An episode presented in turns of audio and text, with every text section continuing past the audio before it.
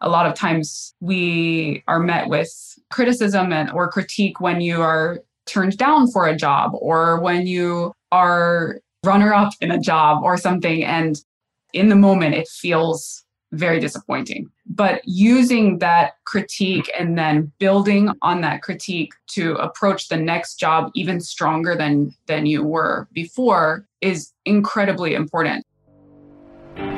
As a business leader, you know attracting top talent is just the beginning. Real growth happens when you lead yourself and others well creating a company culture that attracts, nurtures, and retains the best of all things. We'll teach you how to make an impact through a holistic leadership approach, reframing success in leadership. This is the Talent Magnet Institute podcast. Stefani, thank you so much for joining us for this podcast conversation of the series about making leadership tangible leadership and management are an intangible art. And what we're looking for from a business perspective is inspiration in other fields like the performing arts and others, how we can learn to become better leaders. We have recognized this analogy to be a very inspiring one. And in that respect, I'm super excited having you joining us in not only from a musical perspective, but also from a leadership perspective and the role that you play in the orchestra. So thank you very much for joining us. And as a starting point, would you mind to introduce yourself to our listeners? Sure. Well, thank you for having me. First of all, I really look forward to this conversation. This is a fruitful conversation for me as well to explore the similarities and the analogies between business and the arts. I think it's not two separate fields. So I look forward to exploring the, the connections between the two. I'm Stefani Matsuo. I'm currently the concertmaster of Cincinnati Symphony Orchestra and Cincinnati Pops. I have been in Cincinnati Symphony since 2015. The fall of 2015, I started as a second violinist in the orchestra and then became associate concertmaster in 2018 and then concertmaster in fall of 2019 where I've been in that position ever since. I was born in North Carolina and then went to school for my undergrad in Cleveland Institute of Music and then graduate school at the Juilliard School in New York City. And one year before being in Cincinnati Symphony, I was in Indianapolis Symphony first violin section for for one season. So thank you again for having me. Thank you, Stefani, and thanks for the brief introduction. So working with the analogy, before getting to a, a few questions I'd like us to discuss about, can you start to tell the audience a little bit more in detail about your role as concert master in the orchestra? And the reason why I would like to start there is I think it's one of the most prominent leadership roles of an orchestra. Obviously, there is the conductor and so on. So, can you talk a bit more in detail about the role of the concertmaster? Yes. Well, concertmaster kind of works in tandem with with a conductor. So, for people that are less familiar with an orchestral setting, the concertmaster is the first violinist that sits directly when the conductor is looking at the orchestra to the left side of the, the conductor. So they're by analogy, the conductor's right hand man or right hand woman, but on the left side. And basically, my job is the voice of the orchestra, the representative for all of the musicians, whether it be musical ideas or personal ideas, and kind of communicating between the conductor and my colleagues. This comes with other responsibilities, I guess, in that I have to do bowings, which is the direction that the string players' bows are going.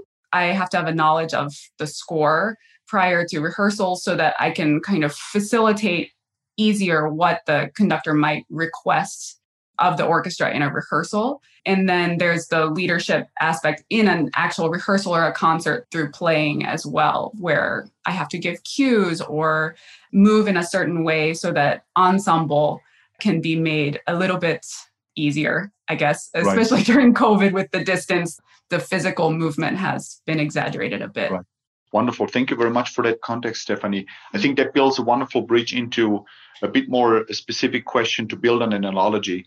So I had conversations with a few conductors, and I think the specific leadership role of a conductor in an orchestra is a way that he or she doesn't really play an instrument, but really right. plays the orchestra. Again, sometimes or a good analogy to business is that a lot of leaders they're working on the system but not in the system. Right. Now, based on what you've just outlined, the concert master has kind of a bit of a hybrid role. I mean, first of all, you are a musician, you play your instrument, Right. but at the same time, there is that leadership component, their interaction component with the conductor. You just referred to the rehearsal, but also to the performance. Can you talk a bit more in detail about how that interaction with the conductor looks like and that leadership, that artistic leadership looks like in rehearsals during performances? And is there a big difference in there? Mhm. So can you elaborate on that? Sure.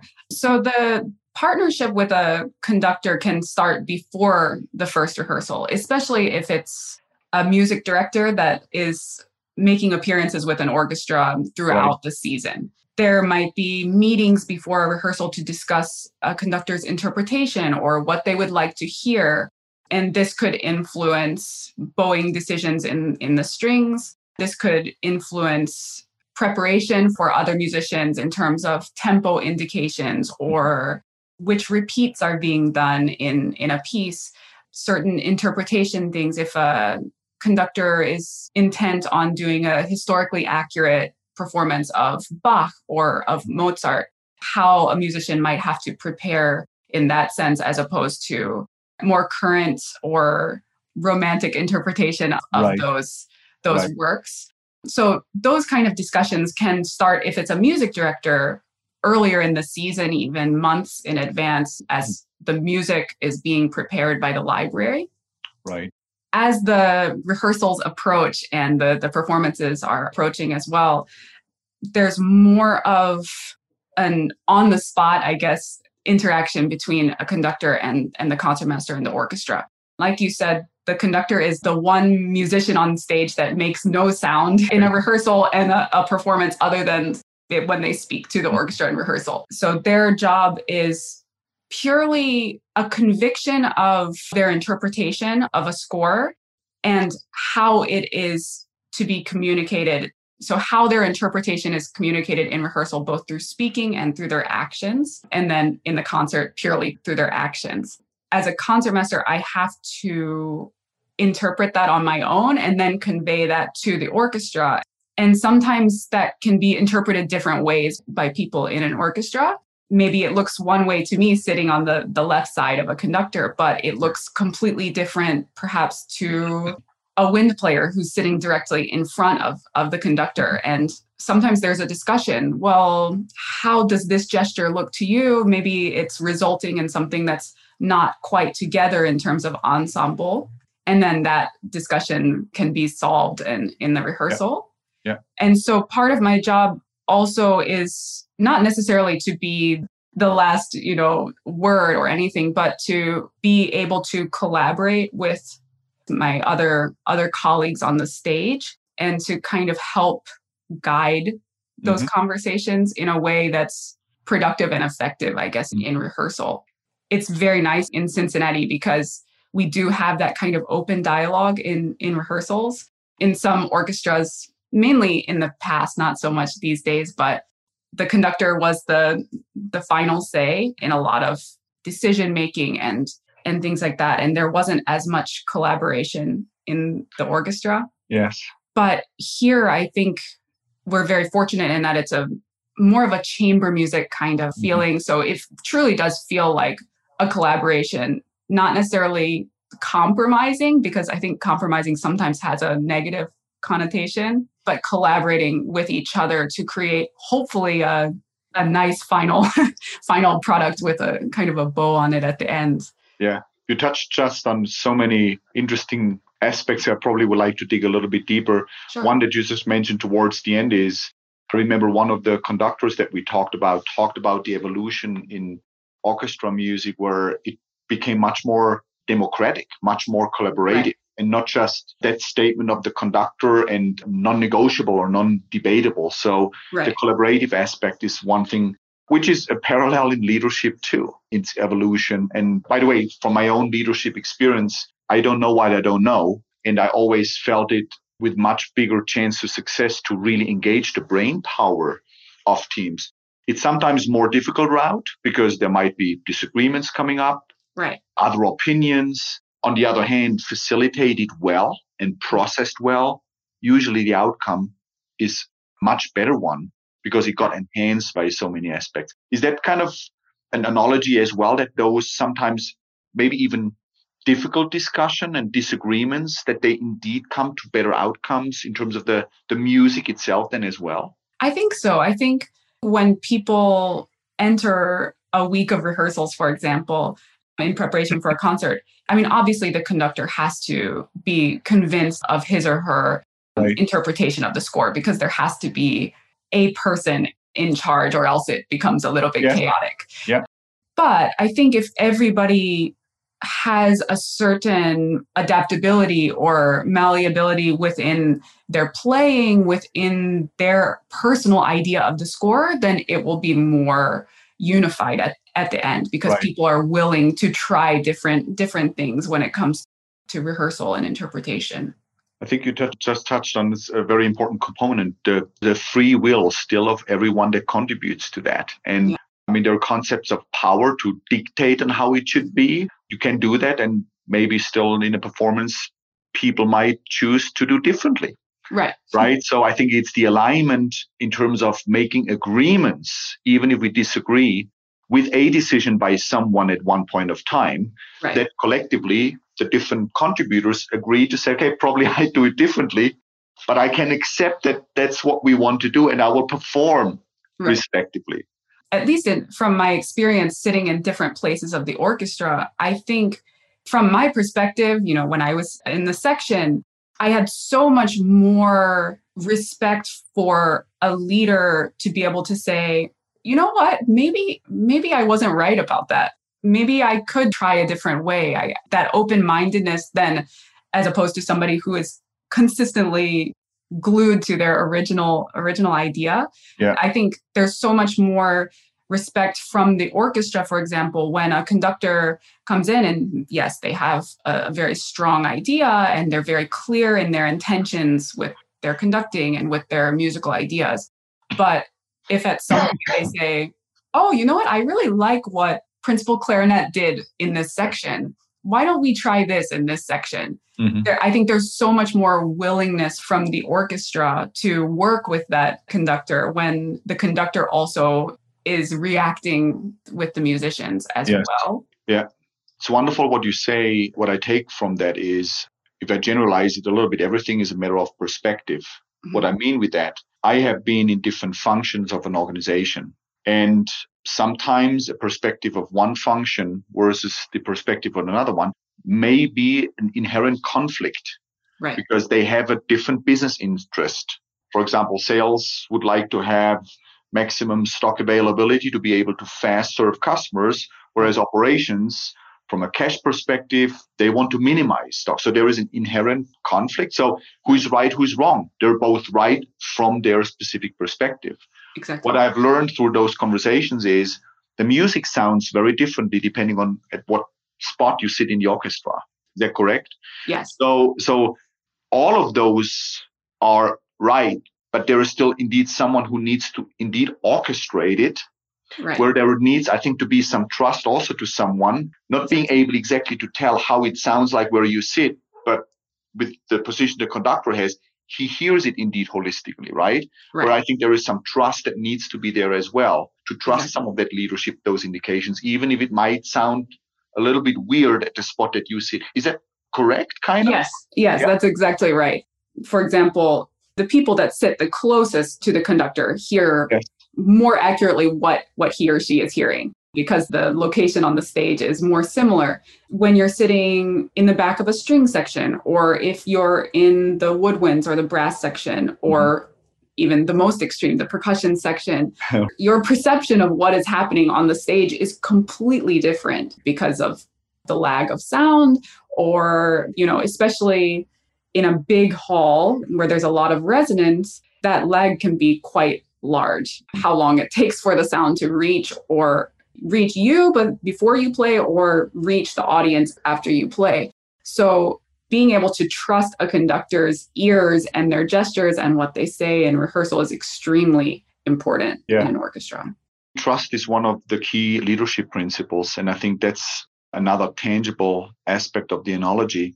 Again, from a functional perspective, it's a very specific contribution that is to be made to the bigger picture.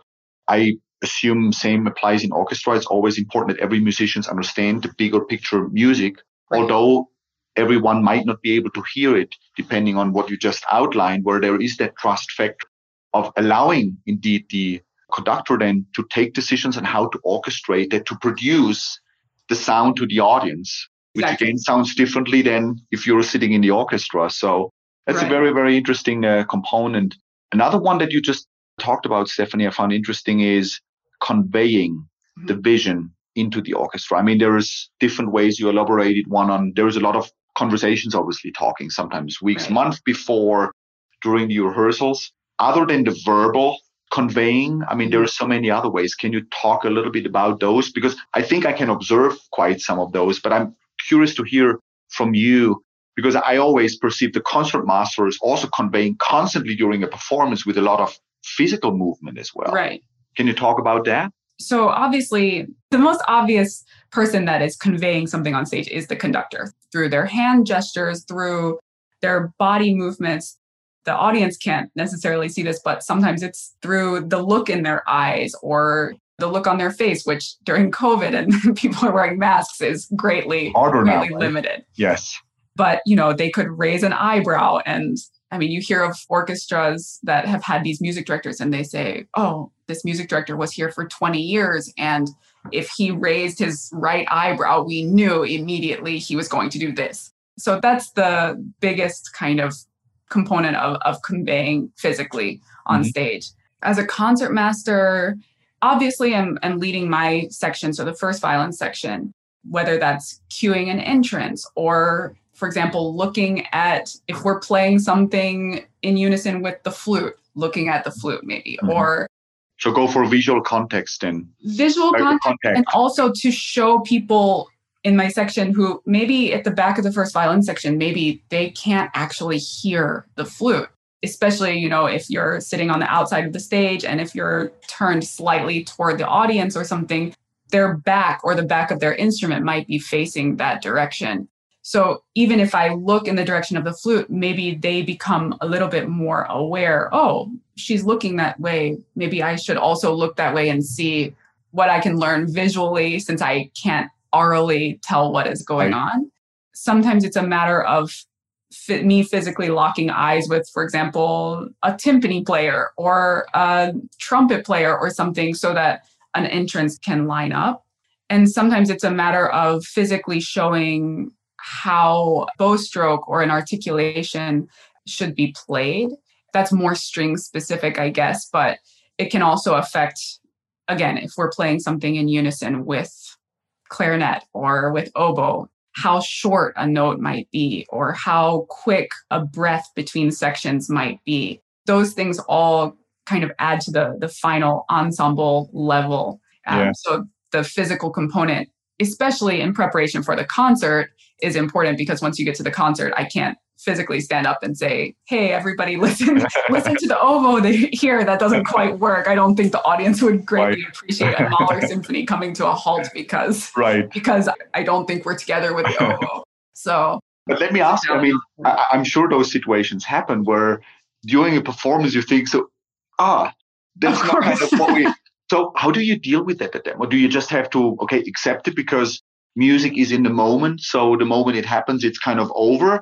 Or have there been situations where it was not just a moment, but it kind of continued? So what kind of opportunities do you then indeed have? Is it then the visual contact or is there, how does that then work? How can you interact without indeed saying, hey, break here, let's have a quick chat and let's go back a minute or two. So how do you do that? I mean, of course, those moments happen, unfortunately, in, in concerts. It's less likely to happen in a in a well-known piece, you know, a Beethoven symphony or Brahms mm-hmm. symphony or Mahler symphony, where where an orchestra is mm-hmm. familiar with the score and how the intricacies of those scores work within an orchestra. But a part of Cincinnati Symphony's history has been commissioning works. And so these newer works that we're less familiar with, sometimes it's a brand new commission, sometimes it's a world premiere, sometimes sometimes it's been played by other orchestras the year prior, but it's a, a premiere in Cincinnati, and we're less familiar with with the score. And sometimes things happen in concerts and it's not quite together. And maybe the audience doesn't know because it's a new piece, but the orchestra knows something is not quite right here. Right. And I guess this is one of the biggest things I've learned since starting my job is that sometimes less is more in that maybe if something is just going along and it's it's completely normal maybe i don't have to physically always show what is going on with articulation or play here. Maybe i can just kind of sit back and once everything is kind of going along smoothly just let the orchestra and my section do its thing and then in the event that something does happen, then all of a sudden, if people see me sit up in my chair or give a big cue, then people might know, okay, we know to line up here or whatnot. Then maybe the cues become a little bit more effective instead of just having a blanket kind of level of high physicality all the time. Oh, that's a wonderful epiphany. Thank you very much for sharing that and very wonderful aspect of the analogy there to find that right balance mm-hmm. where being directive at all of the times will lose its, its effectiveness at one point of time. Right. On the other hand, I mean, you cannot complete the take the laissez-faire approach. Right. Right. So it's that constant balance. And I mean, that balance in the moment right now may need to be a different one at a different time. Mm-hmm. And I think you just touched on a wonderful point as well that I've experienced to be one of the key to success and to scale and to motivate people that you need to leave them freedom of action as well. Right. And not just being their neck all of the time or constantly kind of are on, on the jump. So right. that's a wonderful aspect, uh, Stefani. Thank you for identifying that one. We did not talk yet in that analogy, but balance and also your awareness as the concert master that you probably need to maybe discipline or patient yourself right times right and and choose your battles. It, right. I know that's the wrong terminology, but you, you understand what I mean, right? To, to choose exactly. your approach. Yeah. yeah. I think a lot of times, you know, when I first entered the job, I thought if I show things all the time, then things won't go off the tracks.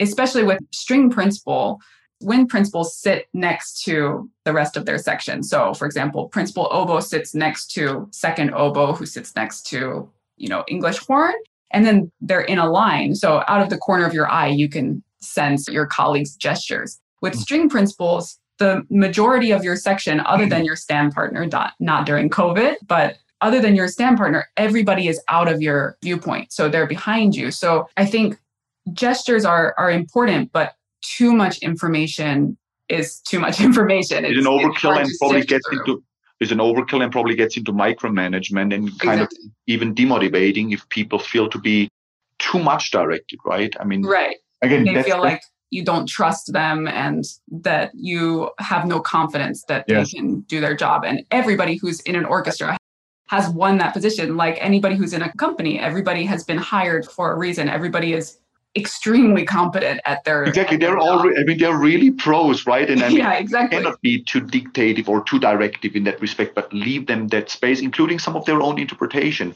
Exactly. as long as it is in still in the framework of what is supposed to be composed together right? Or, right. or orchestrated together. That's a wonderful aspect. Another one you just triggered a thought in here is obviously being a professional musician playing the violin Mm-hmm. How did you get prepared for the leadership role aspect of being a concert master? Is that learning by doing? Is there any specific training? How does that work in that in that sphere? Yeah, honestly, I think learning by doing is the best way to kind of get into to that mindset. Coming into this, I had done concert master type things before. I was concert master in a training orchestra when I was just getting out of school. I was concertmaster in at Juilliard and in Cleveland and at CIM, Cleveland Institute of Music, and you know, in youth orchestra growing up, but being concertmaster of a 52 week orchestra is a completely different ballgame. I think it's a very different mindset going into rehearsal as concertmaster than as a section player the preparation obviously is there for for a section player everybody has to have the the motivation to prepare for rehearsals their right. own individual part but like I said, with a concertmaster, you have to think about, well, for example, the bowings, first of all, and how that can affect an interpretation of that a conductor might have, or you have to prepare your knowledge of the entire score so that, you know, you might have helpful things to tell your section or to look out for with other with other sections.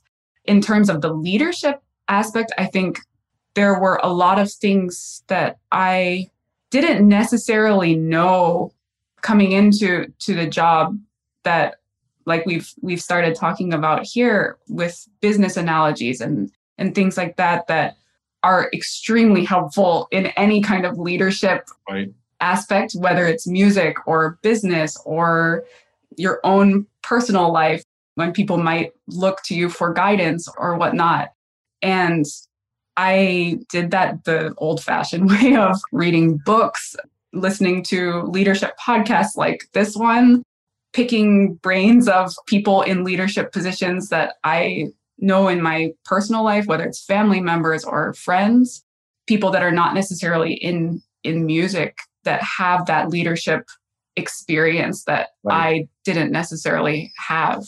Wonderful. Another spin to that, your if I if I recall correctly, the first female concertmaster mm-hmm. of the CSO in its 126th year. What I would like to talk about that is I'm strongly convinced that we're still kind of in the middle of the journey that we have more female leadership, whether that's in politics, whether that's in business, whether that's in classical music in orchestras as well. Right. So, in addition to that question about what it takes to be a successful concertmaster, not just artistically and with the music, but also from a leadership perspective, tell us a little bit about what such a step means to an orchestra that is 126 years old. And in addition of being a, female concertmaster, you're a relatively young concertmaster.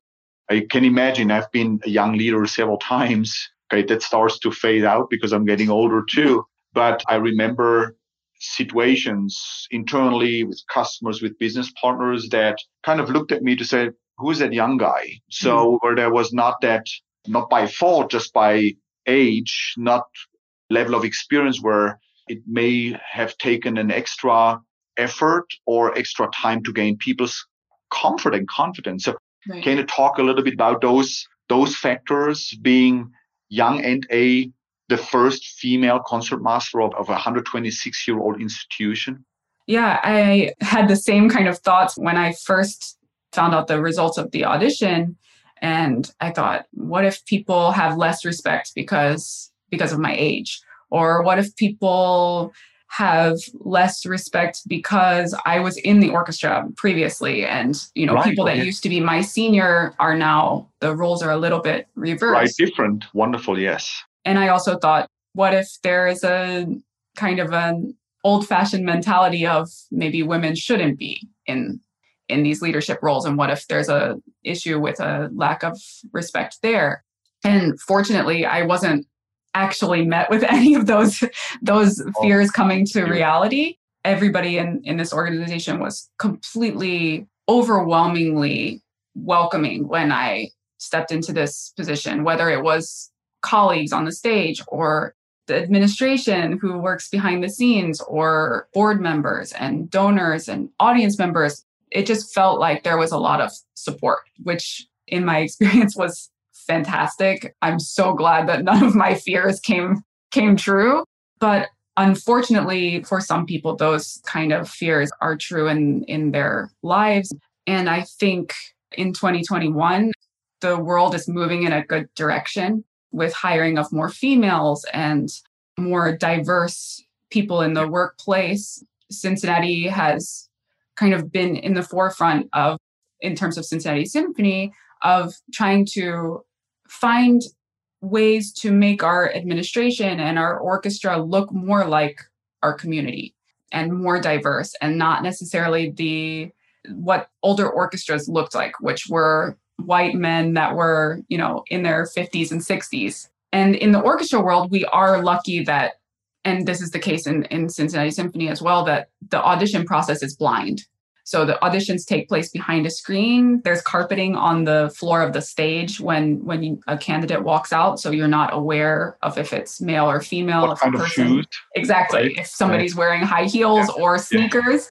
Yeah. And so in that respect, I think the hiring process is very fair. And so we're not met with the biases that right. a lot of companies are holding, I guess. Yes. So in that sense, we're very fortunate. I know Cincinnati Symphony and and a lot of orchestras are trying to find ways that the audition candidate pool can become even more diverse, whether it's through yeah.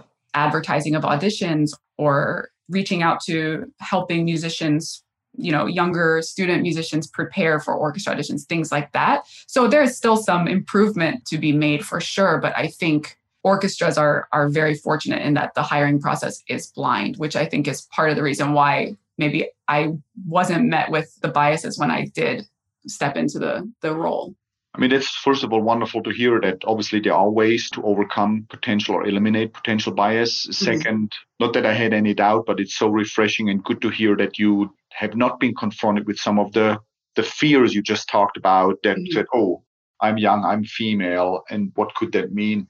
So that's super encouraging to hear. Is there any specific encouragement or advice you can share with young female leaders that listen to that podcast who have that opportunity like you based on great performance? Again, yours is artistic.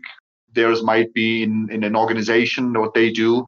Any advice, any any recommendation you can give to them? Because we need so many of more of, of you of young female in leadership roles in businesses in politics. Any thought any advice any recommendation you can give based on your own just, experience? just be persistent and have the confidence to know that your skill set is important and is good.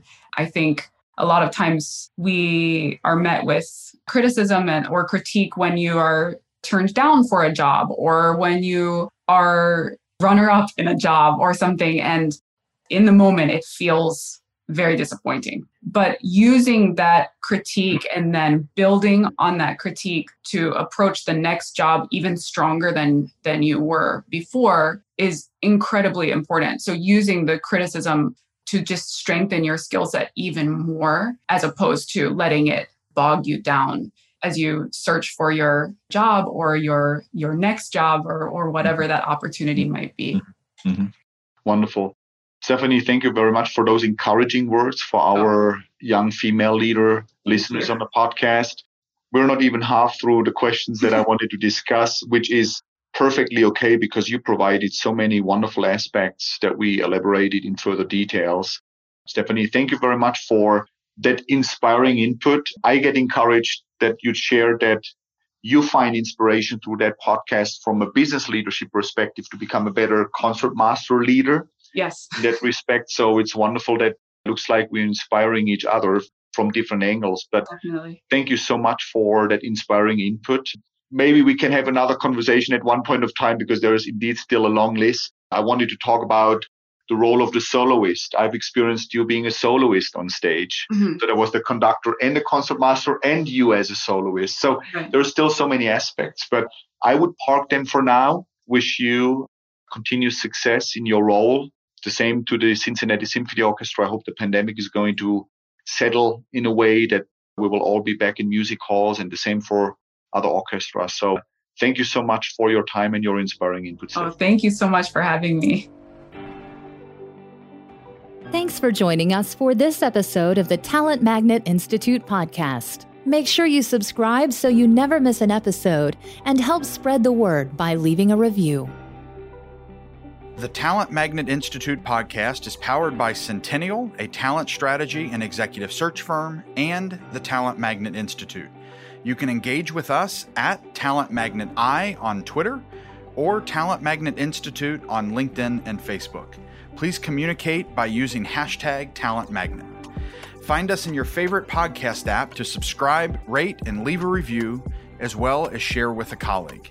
You can also listen at talentmagnetpodcast.com. Our podcast studio is based in Greater Cincinnati, Ohio. We are supported by our listeners, clients, and partners from all over the world. The Talent Magnet Institute podcast is made possible by a great team that includes Janelle Spence and Christine Lewis of Centennial, Josh Chappelle and Adam Smith of Soundpress, produced by Chris Medine of New Fidelity Studios, and Audra Casino and Megan Doherty of One Stone Creative.